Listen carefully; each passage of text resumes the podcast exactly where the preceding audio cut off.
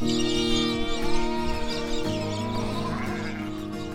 is Women Behind Wool, a podcast introducing you to the female face of the Australian wool industry. Today's guest is Pip Smith from Wellington in central west New South Wales. Pip and her husband Norm absolutely love the fibre they produce. They believe in their wool and they're so proud of how they manage their farm to get the best for their animals. These guys are holistic farmers. Uh, they use SRS genetics, soft rolling skin genetics, and they don't mules their sheep. And after many conversations, many overseas trips, many phone calls, much research, and much testing, the Smith family's been able to not only sell their wool directly to a processor in China, but they've also negotiated to receive a portion of that processed wool back to their own farm, which Pip then has turned into scarves and baby wraps and beanies and so on using artisans here in Australia. The path for them to get to this point was did take them a long time. There were many hurdles, um, but now that Pip has broken the back of the system, so to speak, she is so happy to share her contacts and her learnings and to generally help anyone who's interested.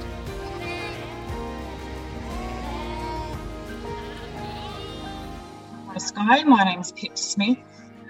I live at Glenwood on a property called Glenwood with my husband Norman and my five children Chloe, Amber, Maggie, Will, and Daisy, and my beautiful dad, which most people call Marto. He's 81 and he's living with us at the moment. Um, we live on a property 30 kilometres northeast of Wellington uh, Glenwood Merinos. It's um, in central west New South Wales. We have merino sheep. We produce uh, fine merino wool, with our average micron is approximately 18.4 microns, um, and we produce beautiful merino wool. Yeah. So, just tell me a little bit about how long you and Norm have lived there. Norm and I have lived here since we've been married, so that's 25 years. We were both born and bred in Wellington. Um, I grew up about 20 kilometres uh, west as the crow flies on a mixed um, farm called Budangra Station with my parents and my siblings. Norm's family have been on Glenwood since the late 1800s. Our children are fourth, one, two, three, fifth generation growing up on Glenwood.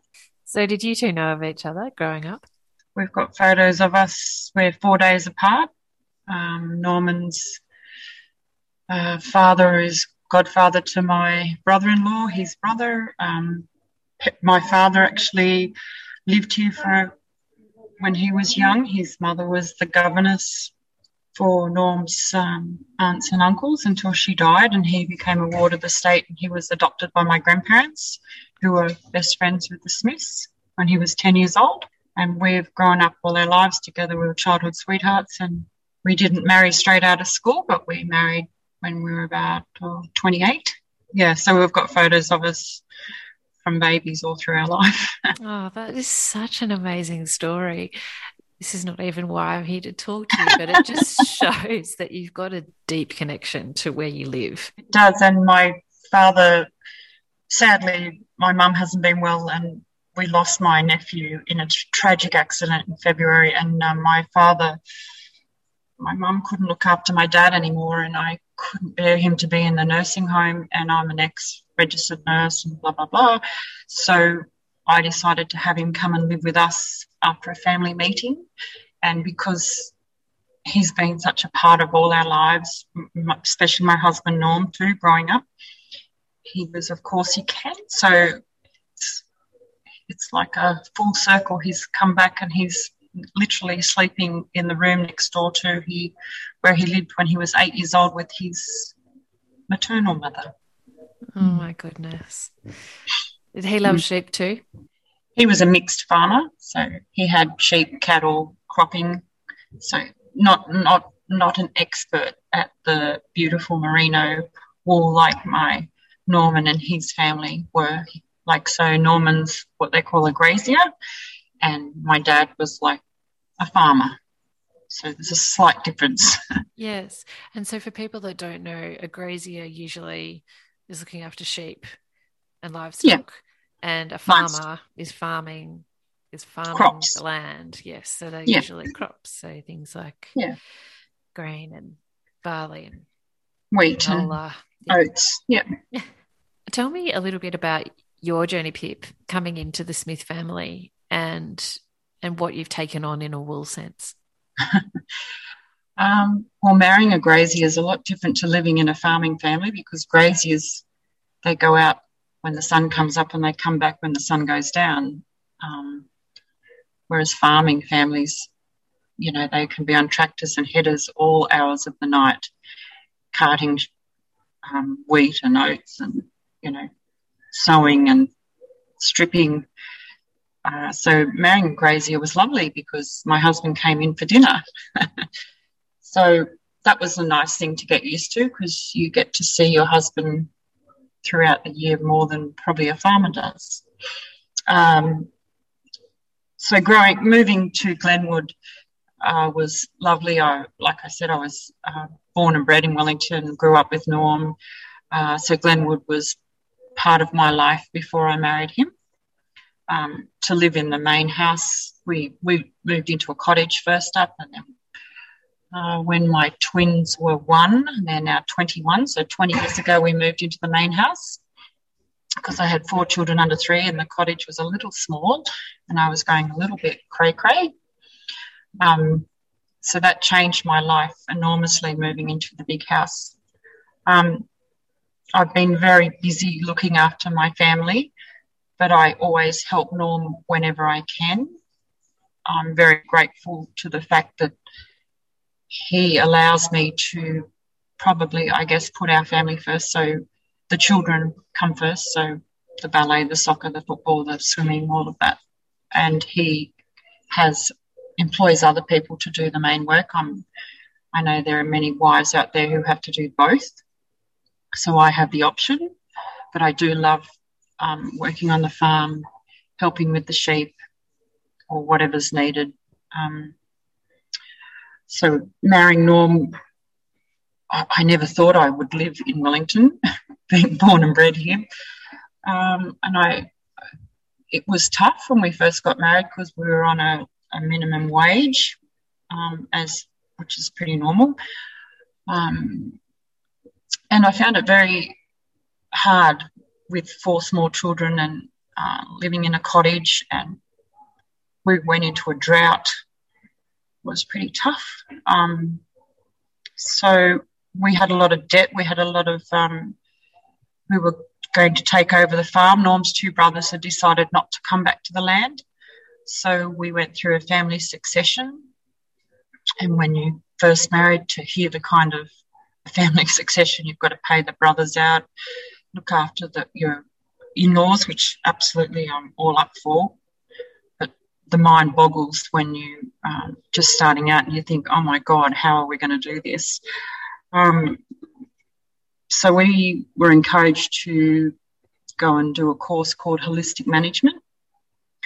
And whilst we did the course, uh, we did the course before the twins were born. So, the, like I said, the twins were 21. So we did the course about 22 years ago. Uh, it was a 10 day course, three days, four days, four days, or whatever. It's, it's up to 10, maybe a bit longer. And throughout that course, I realized how blessed I was to be married to someone who loves what they do. Norman loves the land, he loves the animals, he loves sheep and wool. Um, and he loves getting up every day. He has a wonderful work ethic. So I realized it really didn't matter where we lived as long as we were together and that he was happy, which then made me happy because we are able to provide for our children. Uh, so we did the course holistic management, which changed a lot because it, it, it, taught us how to look after the land, the people, the animals, um, to maintain ground cover. We were always looking to be last people into drought and the first people out. So by practicing holistic management, it's a, a fellow called Alan Savory from South Africa came up, or not didn't come up with it. Well, I guess he did. His findings were that if you treated nature and the land like it should be, then you can maintain it as it should be and you can regenerate the land. So that's looking at um, grazing the paddocks for very short periods of time. So you might graze for three to five days and then you move your stock on and you're resting the paddocks for up to 120 days. So that way you're not grazing the land down to bare ground, you're, you're, you're leaving behind before it gets bare. So then it's rested and it recovers. So our aim is to maintain 100% ground cover, so to capture every drop of rain that falls and soaks into the ground and builds up the water in the underwater table, the water table. Um, and that's proved really um, beneficial for us and it has worked really well here on Glenwood. We were able to um, look at what we had in front of us, or, or Norman looks at what he's got in front of us every day, and he can look at a paddock as he's moving sheep out and think, do I have enough grass? Will I have enough grass to feed these animals in 120 days when they come back?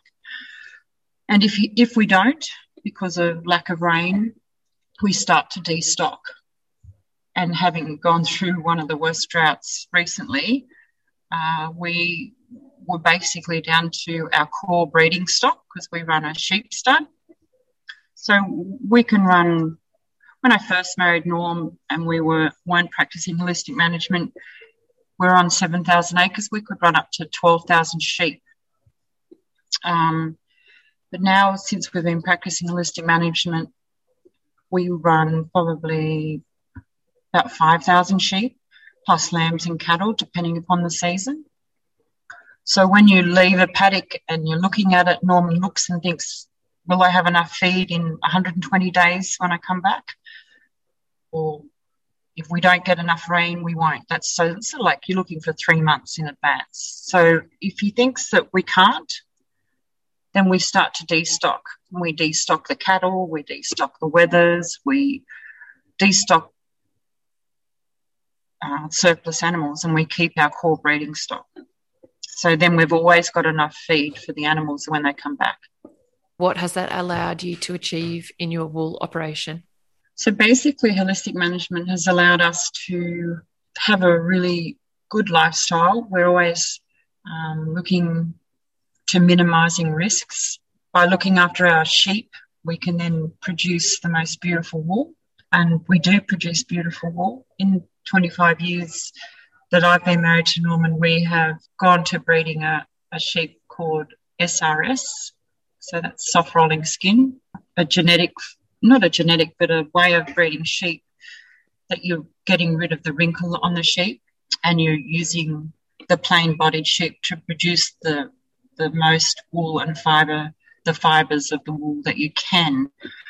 Um, this was by a fellow called Dr. Jim Watts, who sadly passed away a couple of years ago. but, but producing a, a plain bodied sheep, we were able to stop mulesing sheep in 2003, which again, we produce a beautiful wool. The soft rolling skin produces a wool that's um, the fibre is straight, not straight, it has the crimp in it, but it, it's not tangled. So um, it processes really well. Its affinity to dye is magnificent. And we're told this by the people that buy our wool and process our wool all the time. And even for knitting, when we've got into Love Merino and knitting our own yarn, it, um, knitters say it's the best yarn they've ever worked with. In an emotional sense, I would love to know from you when you started to get an itch to see your own beautiful wool back in your own hands.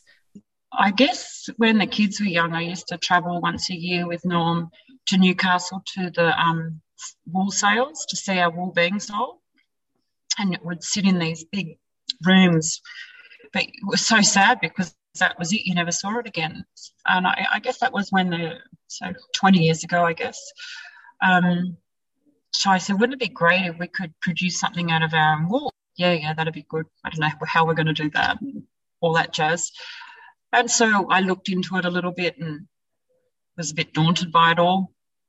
And then probably, I guess, in 2012, we were working with a company called Woolerina in Forbes. It's a family owned company, Warwick Rolfe and his family, and they produce next to skin wear and beautiful. When they started buying Glenwood Merino to tell the story farm to fabric, um, we were working with them. We would go to um, things like the Mudgee Field Days, take our sheep and our wool so we could educate the public from the sheep to the wool to the fabric. And in amongst that time of working with Woolerina, I, I thought, oh, when I started to learn and I was a little bit inspired and um, thought, oh, maybe I could do something. Um, so together with my brother-in-law Ian, that's Norm's brother, and Norman and myself and Warwick assisted us. We we got a couple of other people and we sat down together and thought, can we do this? It took a few years. We launched Love Merino in 2016. It's not an easy process to take your wool from the farm and then to have it processed. It has to be processed. So it goes from the greasy wool off the sheep's back, has to be carded and combed. So it's like washed in a big washing machine and then it's brushed back into into a top like looks like a big ice cream cone. So the fibers are all brushed back into um, alignment, and then from the top it gets um, spun into yarn, which is like a big cone of, of thread, and then from yarn it gets knitted into fabric or into a product. So to do that, 20 years ago you could do it in Australia, but uh, all the manufacturing went overseas. So we looked at there are boutique mills. Unfortunately, to do that, you're not guaranteed that your product, your, your wool, will be processed by itself and free from contamination. So we take our wool at the moment and have it processed in Malaysia or China, sadly. So we went to China to have a look.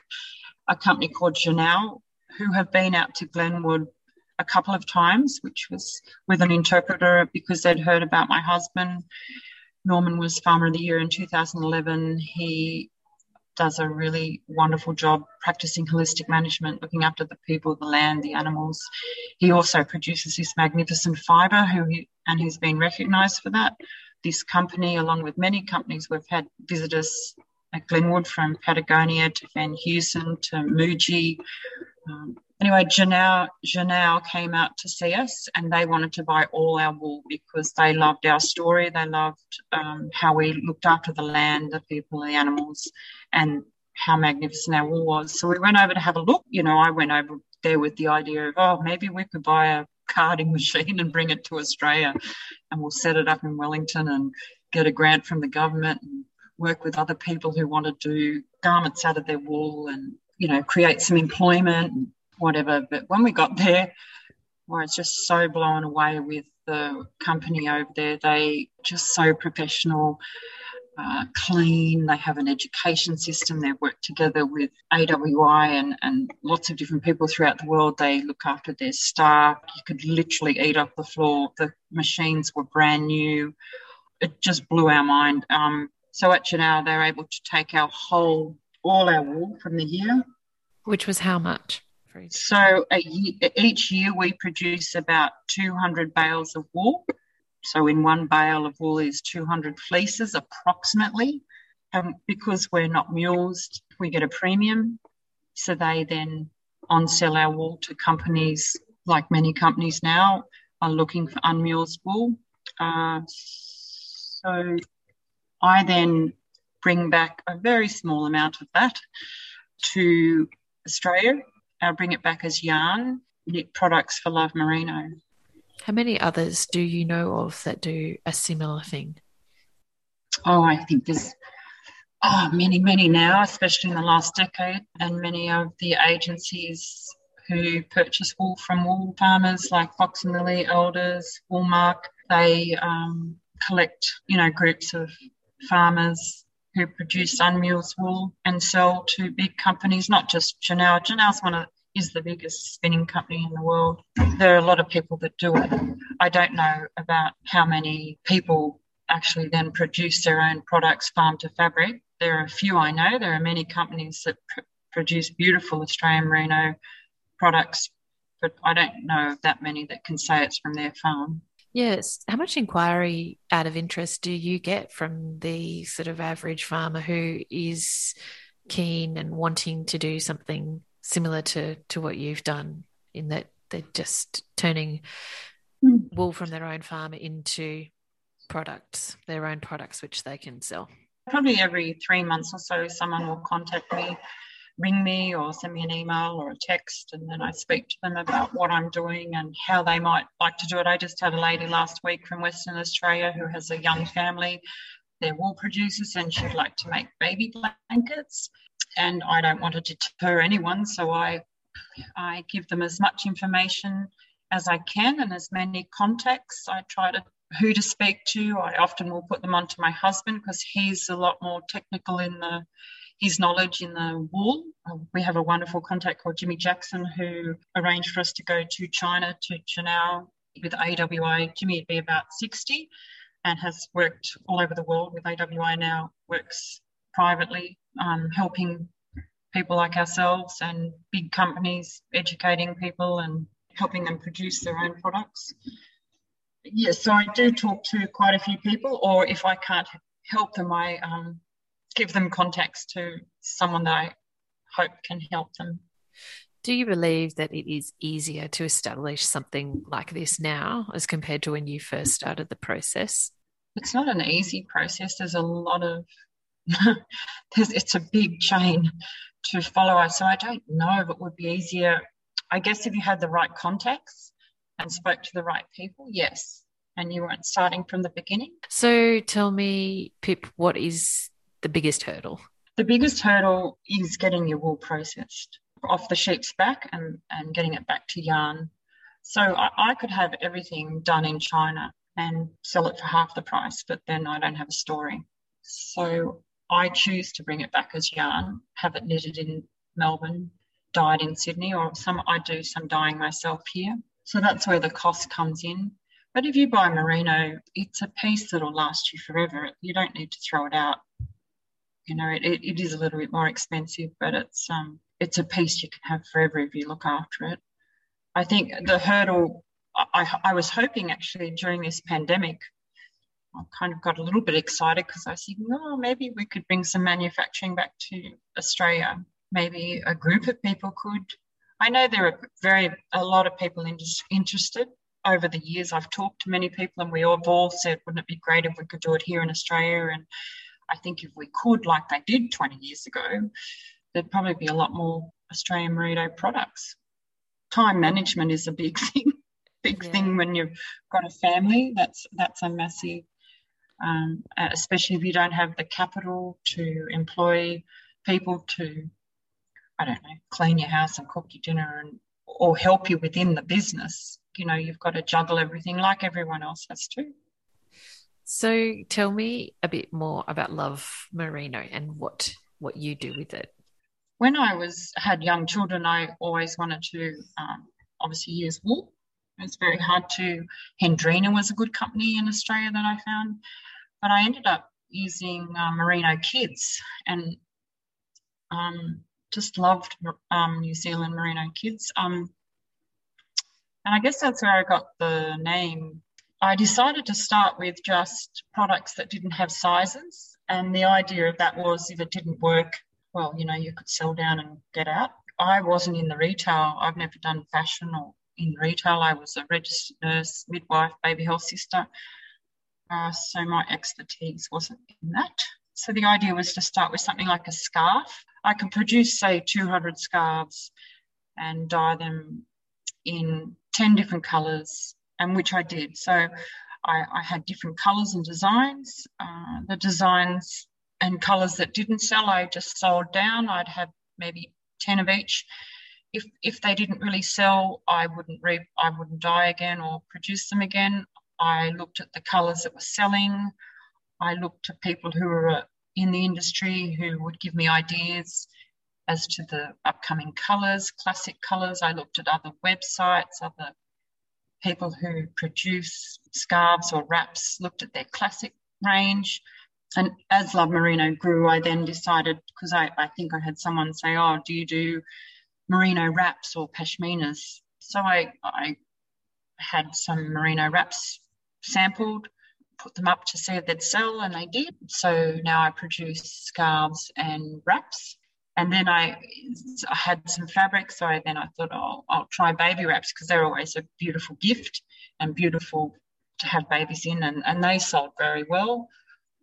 I looked at um, merino throws, you know, for your bed or your couch or whatever, and I made some out of a jersey fabric. They they all sold. I only made a small amount, beautifully dyed by Shibori, but the cost is a little prohibitive. So I'm not sure. I'm looking at another uh, um, sample to look at because to, to produce the throw, it was a big throw, the size of a single bed. But the cost for me, you know, retail cost was about you know, up to six, between six and seven hundred dollars. And some people don't blink an eye when they buy it, but others who would love a merino throw, it's just cost prohibitive. So I'm looking at producing a, a throw that is is more available at a lower cost price, cost point, I should say, if I, if I can. The baby wraps were wonderful. I've sold out of my baby wraps, so I'm going to make them again. I, I produced some beanies and neck warmers and they've been really popular. The beanies are so beautiful, and I've had a great interest even from a company in Bathurst during winter uh, for their workers that they can wear them under their hard hats. They don't even know they're wearing them because they're so thin and warm, but they're a double layer. And the neck warmers are, I've had um, interest in um, people, the skiers, because they can be worn as a neck warmer and then you, you, you can turn them, twist them in you know, in three and pull one end down over the other and it turns into a beanie. So they're quite versatile. they have been quite popular. But they're made out of a jersey fabric. So again, I have to get a, another roll of jersey fabric made, which isn't an issue. It's just, you know, working out what you can do and can't do each season. And what about Australian retailers? What do you, one of our things at Women Behind Wool is to encourage more people to start conversations with their retailers about buying more Australian wool. What do you think we might be able to to do to sort of start conversations with them about selling more Australian wool and wool products? Well, apart from the benefits of wearing wool, the temperature regulation, the UV resistance, it's long lasting, it's soft and comfortable, it's it's a natural fire retardant. Like if something catches fire, if wool catches fire, you, you know, it's very low retardant, meaning you can put it out very quickly. It's Australian merino wool, it's unique. The other thing about it is that if you dispose of it, it'll it'll decompose in in a number of years in the soil, whereas synthetics don't. Wool can act like a fertilizer, goes back into the earth, building up the nutrients again and the nitrogen again, and well, it's a natural product. I don't know why you wouldn't want to wear wool. It's so easy to wear. It's soft against the skin. It's warm. It's comfortable. Has so many benefits. Um, and yeah, it's Australian. Pip, what's your favourite thing, job within the wool production cycle? like, uh, you know, my favourite part is when I receive my samples back from the knitter, the knitter in uh, Melbourne, Manny at AMB Knitwear. It's a family owned company, and I can show him things that I like, you know, uh, pieces that I like. I said, Can we do this? He'll go, No. Can we do this? He'll go, Yes, I can do anything just about Pip. So when I get that, it's very exciting. I've just received ponchos and some new neck warmers and scarves that are just beautiful in their natural state, even before they're dyed. I guess that's my favorite because you you just hold it. It's so soft and and it, and you just like it's just beautiful. How good. Well, Pip, it's been really really interesting to hear about what you've achieved there at Glenwood and a bit about your story. So thanks so much for for taking the time to speak with us on Women Behind Wool. Thank you, Sky, very much. Thank you so much for getting on board with the Women Behind Wool venture. Penny and I have been blown away by how many people we've been able to reach through these stories. We've loved people getting in contact with us just to say that they're listening or that they're seeing our films.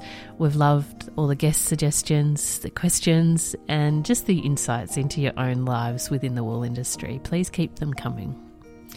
We are coming to the end of this first series of Women Behind Wool.